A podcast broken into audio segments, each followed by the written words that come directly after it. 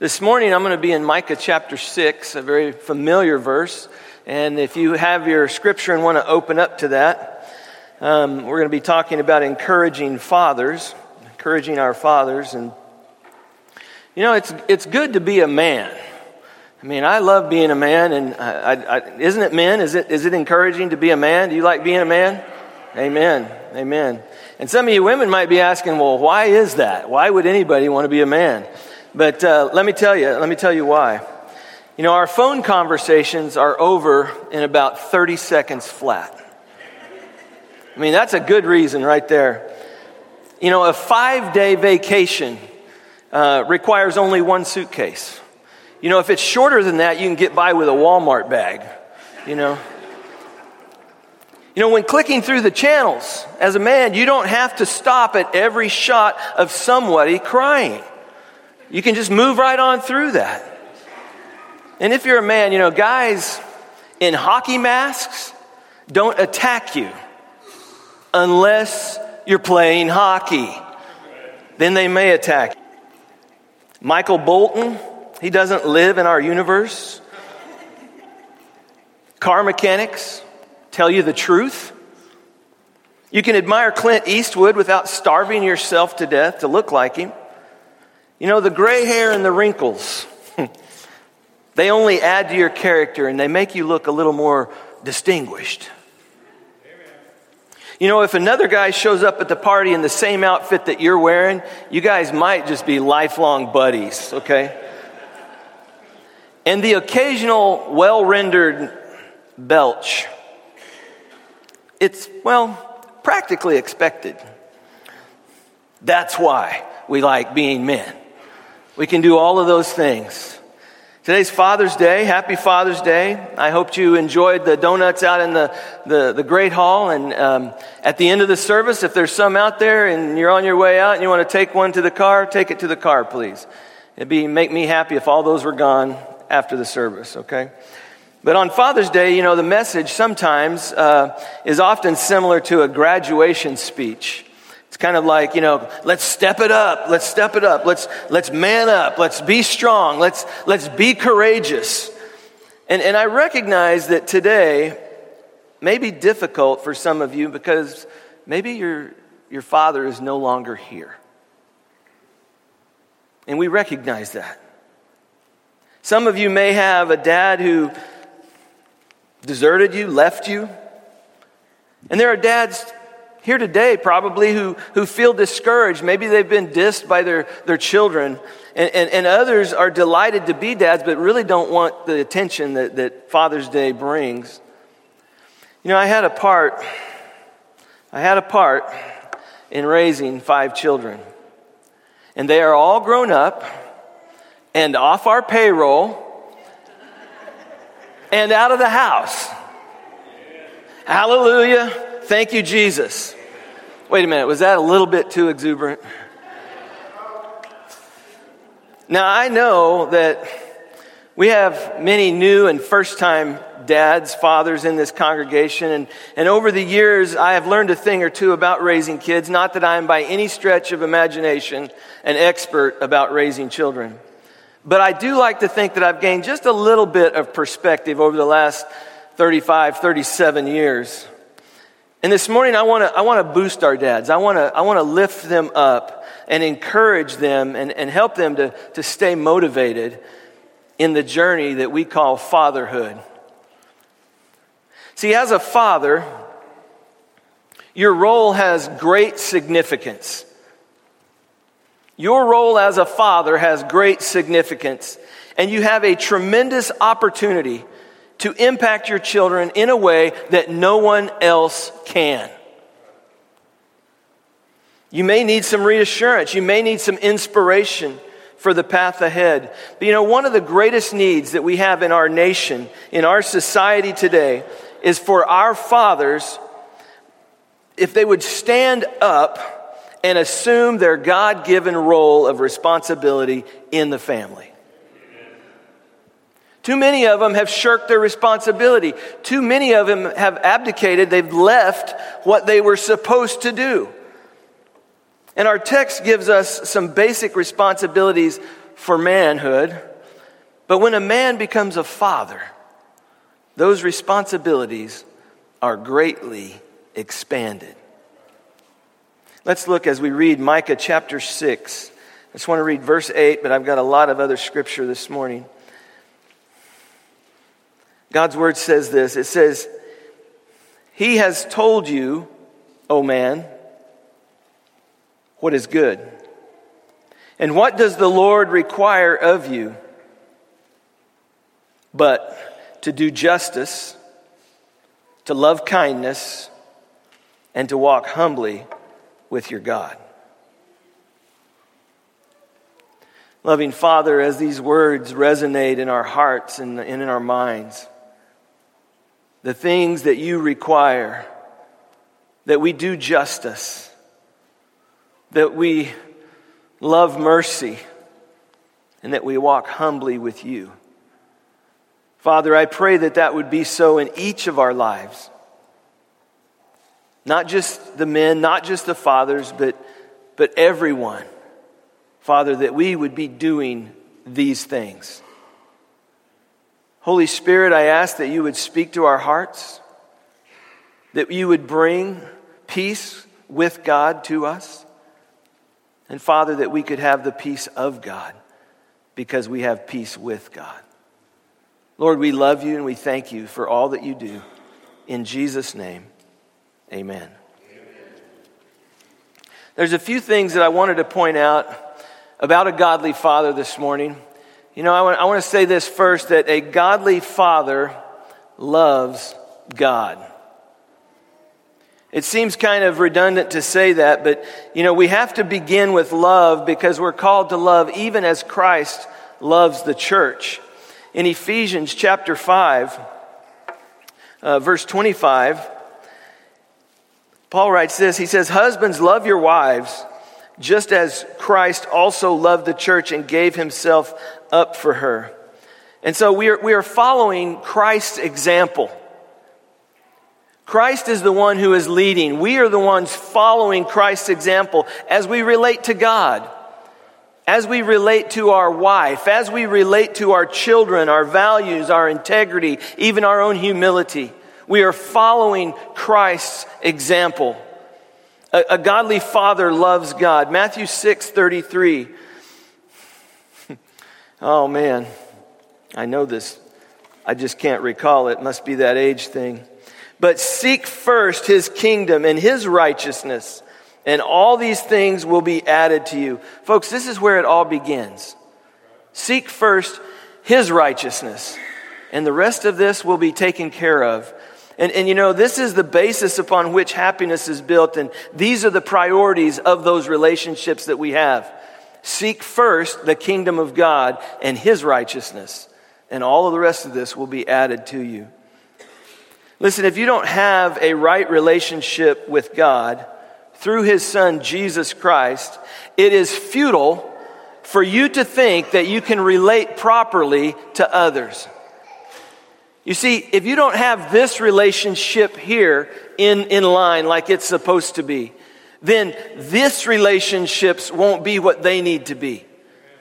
And so what I'm saying is you, you can't have, uh, you, you have to have a right relationship with God in order for your relationships with others to be what they need to be. And I will say this, if you are running from God, if you are running away from God, you will never have peace.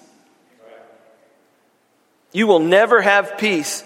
I mean, settle that matter once and for all. Isaiah 57, 21 says, there is no peace says my God, for the wicked. For those who are running away from God, there is no peace. But listen, it, it, when you're struggling with being strong, maybe as a, as, a, as a dad, as a mom, you're struggling with being strong and you, you're caving instead of demonstrating courage, remember that you are surrounded completely by the presence of Almighty God. I mean, God's presence will give you the power to do what He's called you to do. And you can have courage because of the character of God Himself. He is the one who holds our commitments. He is the one who takes care of us. He is the one who provides. He is the one who gives us the air we breathe. It all comes from Him. See, we are to submit to the purposes of God. As a father, as a, as a mother, as a, as a child of God, we are to submit to the purposes of God. We're to seize and take hold of the promises of God. We're to stand on those precepts of God, soak in the presence of God, but we're also called to stay on point with God. And this is huge because, fathers, I want to encourage you this morning, each one of you, to deepen your relationship with the Father, to deepen your relationship with God. You see, deep calls to deep. Ask God to help you, to enable you to lead your family in His ways. See, a godly father loves God. If you want to be a godly father, then you have to love God. I would also say that a godly father loves his wife. See, marriages, marriages are not made for and they're not made in heaven. Oh, it, it sounds, you know, kind of uh, romantic to say that, well, this marriage was made in heaven, this marriage is made for heaven. It's not that way. Let me tell you, marriage is designed to function on earth. Angels are different beings. They're created differently. Family life is designed for human beings, not angels. See, when we talk about a man loving his wife, most husbands assume that love is, well, sex. They think that goes together. And while it does, it's certainly a part of love, but it's not all. Back in Ephesians 5, 25, it says this. It says, Husbands, love your wives as Christ has loved the church and gave himself up for so that he might sanctify her, having cleansed her by the washing of water with the word, that he might present to himself the church in all her glory, having no spot or wrinkle or any such thing, but that she would be holy and blameless. So husbands ought to love their own wives as their own bodies. He who loves his own wife loves himself for no one ever hated his own flesh, but nourishes and cherishes it, just as Christ also does the church. Folks, when we're talking about love, it's a lot more than what society wants to make it about. It's a lot more than what Hollywood wants to make it about. When you think about real love seeks to meet the needs of one another. And over in 1 Corinthians 13, we, we read and we hear this a lot at weddings. But it says this it says, Love is patient. Hmm. Ouch. Love is patient. Love is kind and not jealous. Love does not brag and is not arrogant. Love does not act unbecomingly. It does not seek its own. It is not provoked does not take into account a wrong suffered, does not rejoice in unrighteousness, but rejoices with the truth. Love bears all things, believes all things, hopes all things, endures all things. Love never fails. A godly husband loves his wife. In that way, patient, kind, not jealous, doesn't act unbecoming See, that's a real definition for love. But listen, guys, romantic actions are not an abandonment of your manliness. Chivalry is not dead. Open the car door. Pull her chair out at dinner. Hold her hand. Help her make the beds. Clean out the tub when you're done. The list is endless. But the reality is, is that your sons are learning from you about how to treat their wives. That's heavy when you think about that. One day they will treat their wives the same way you treat their mother. That's where they get it.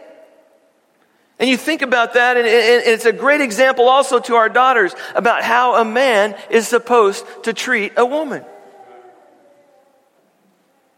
See, in the husband's and wife relationship, guys need to be open with communication far more than we are.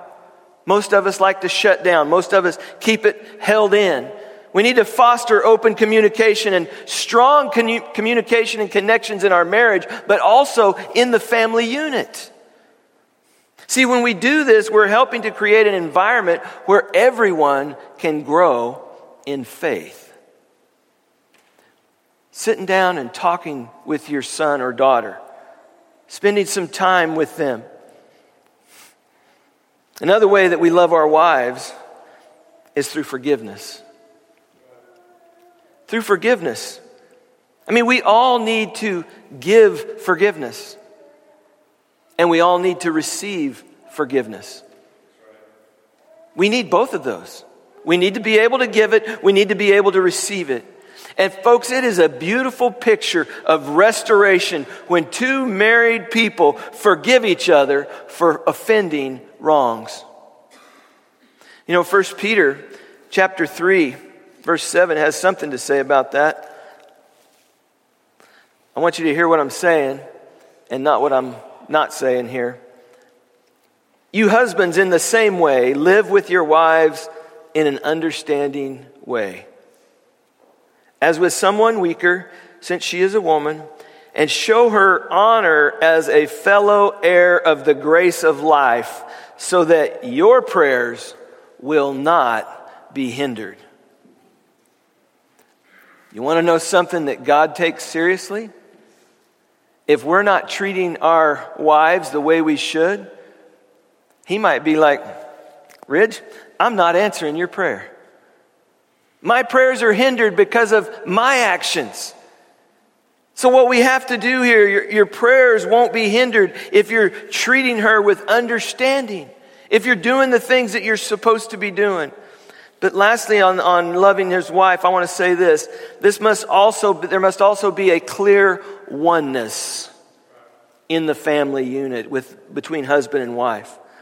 There is obvious unity between husband and wife. You know, in, in uh, Genesis 20, uh, excuse me, 2, 24, it says, For this reason, a man will leave his father and mother and will be joined to his wife, and the two become one flesh you are no longer your own.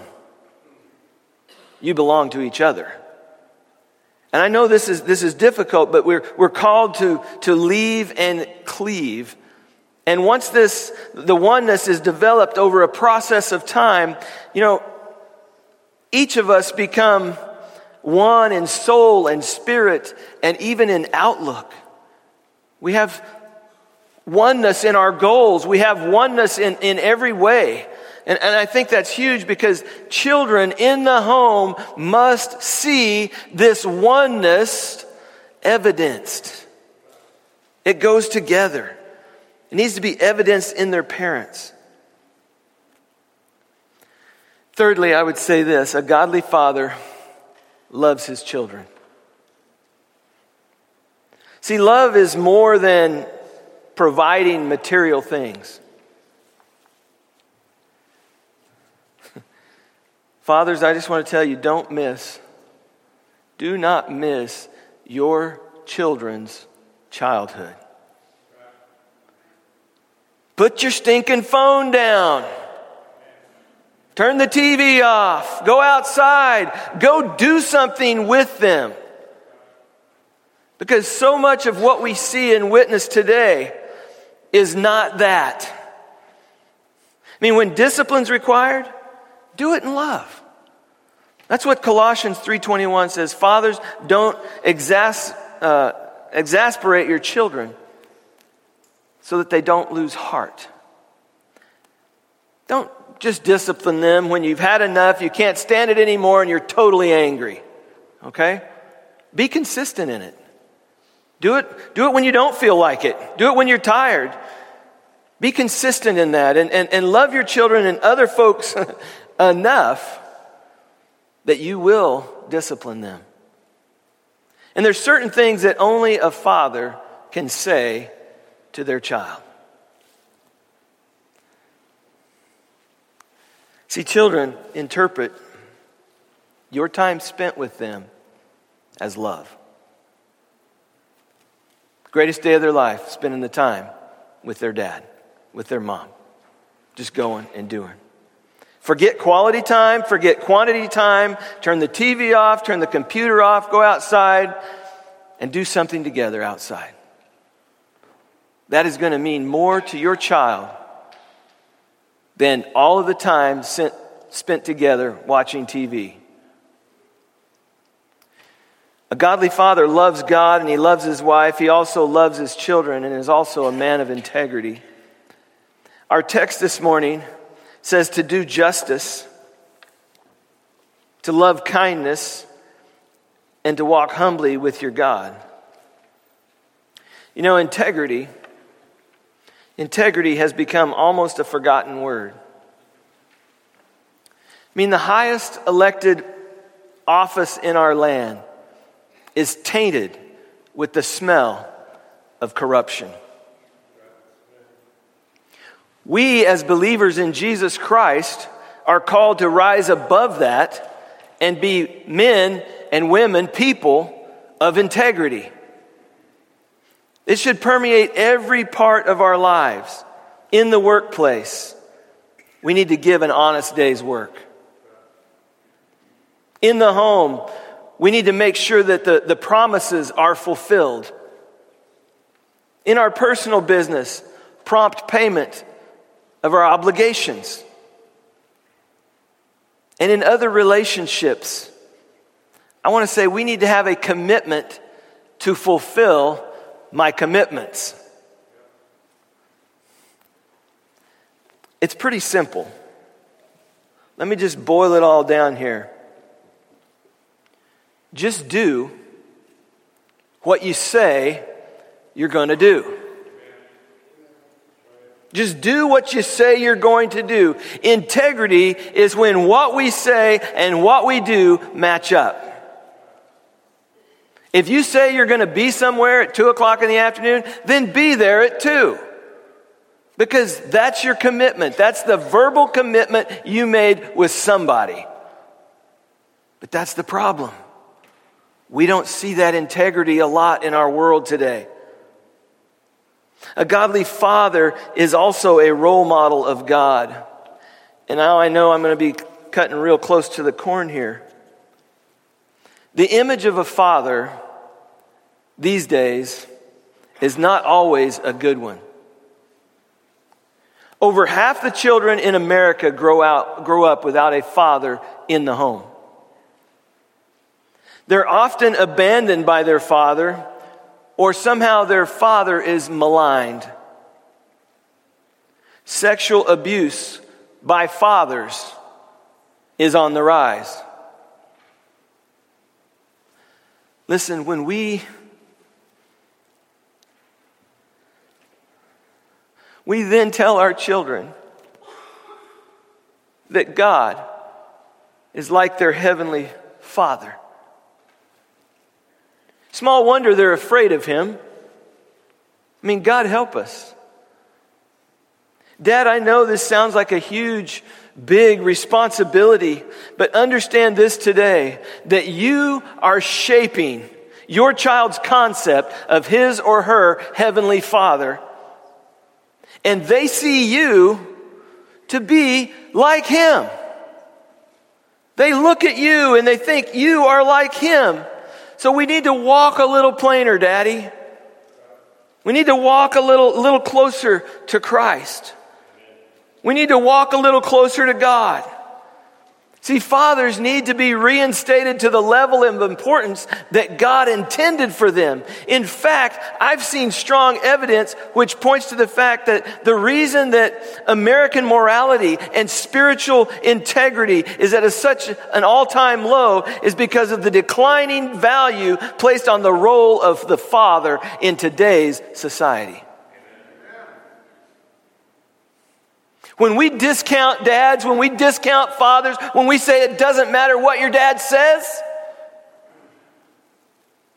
And then we say, God is like your father. He's like your heavenly father. And what happens is, is they begin to, that, that, projection is, is, is on you. And when dad is undervalued, so is the right relationship with Abba, our heavenly father. See, today my, my goal is not to remind our dads of their duties and responsibilities so much as it is to encourage them and remind us all of their importance. Children need a daddy.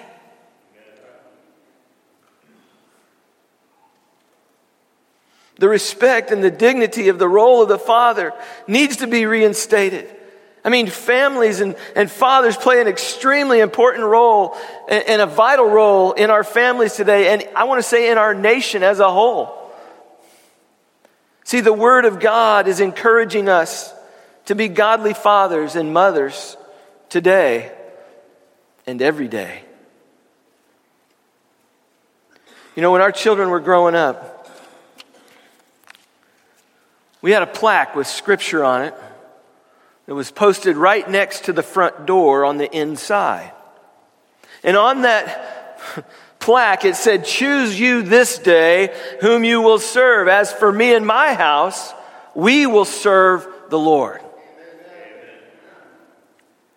So going in, coming out, there was a choice made.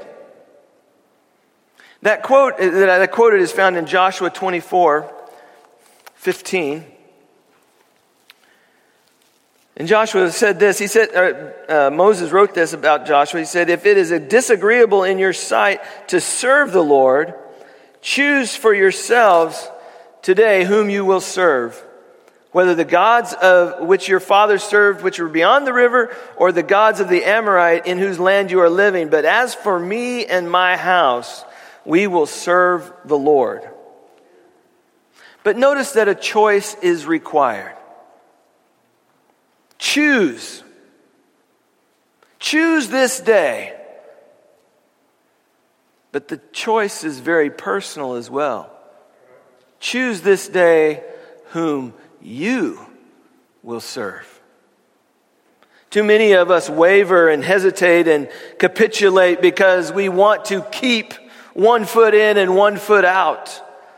But spiritual indecision leads to disorientation, or say it another way, indifference will lead to indecision. If we don't think about it, if we don't make a choice, it leads to indecision. Check this out as, as Joshua is choosing to live out his faith, he's lo- lo- living out his faith for the sake of his family.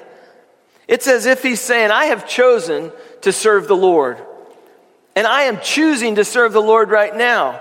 And I'm going on serving the Lord in the future until the very end.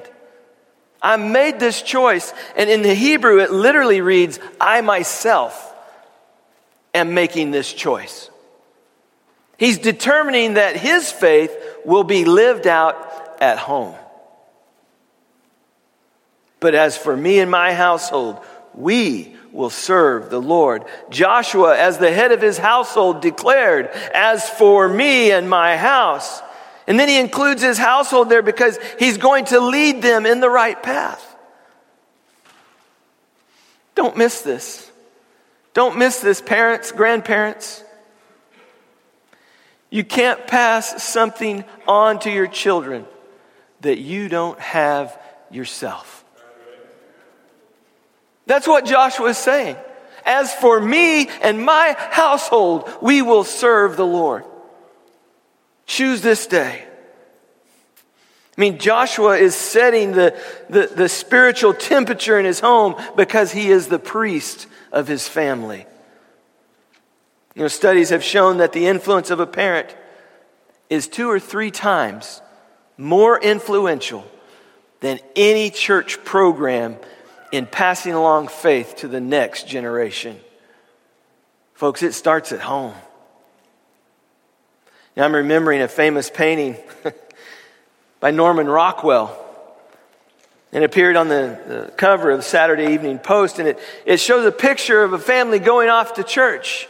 And they're going through the living room, and, and, and in, the, in the lead is, is the, the oldest sister.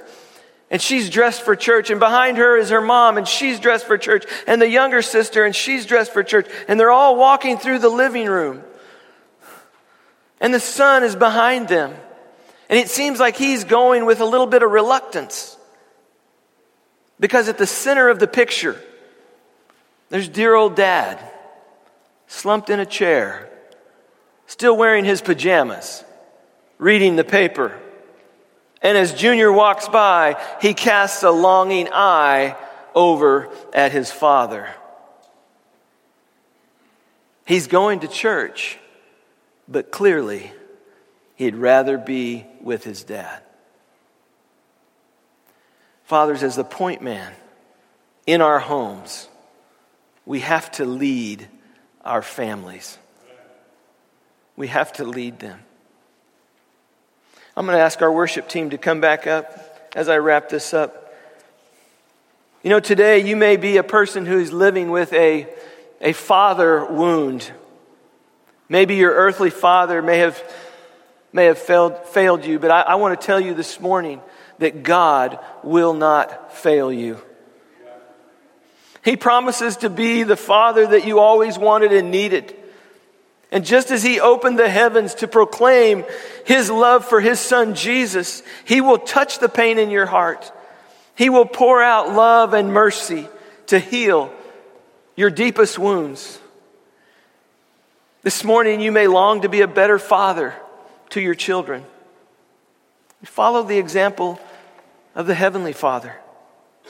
Be present with your children physically and emotionally. Find creative ways to, to lead your children so that they wouldn't trade you for anything in the world and let them know that you wouldn't trade them for anything in the world.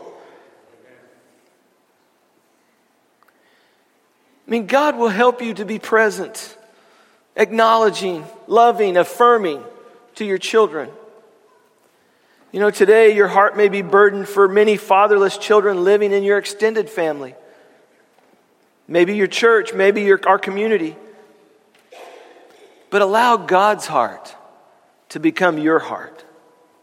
Find a child whom you can mentor and be a big brother, a surrogate dad, or a grandpa to. And be there for them. Share your heart with, with them and, and, and your heart that you have with God, your relationship.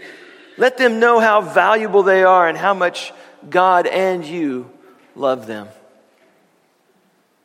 See, there's no need to try to be a pro. Just showing up and being present in your kid's life is priceless.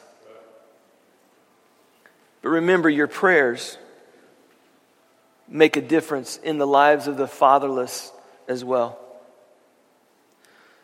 So the time to refocus on fatherhood is now. By our Heavenly Father's wonderful grace, get active, make a difference. So, as we move towards a time of response, I just want to ask you this question Dad, will you deepen your relationship with God? And will you seek His guidance? so that you can be a godly influence in your children's lives? Mom, will you deepen your relationship with God so that you can be a godly influence in the lives of your children? Student, will you deepen your relationship with God and seek His guidance so that you can be a godly influence on those around you? We have a purpose, we have a mission. And I think we need to get about it before King Jesus returns. Would you pray with me?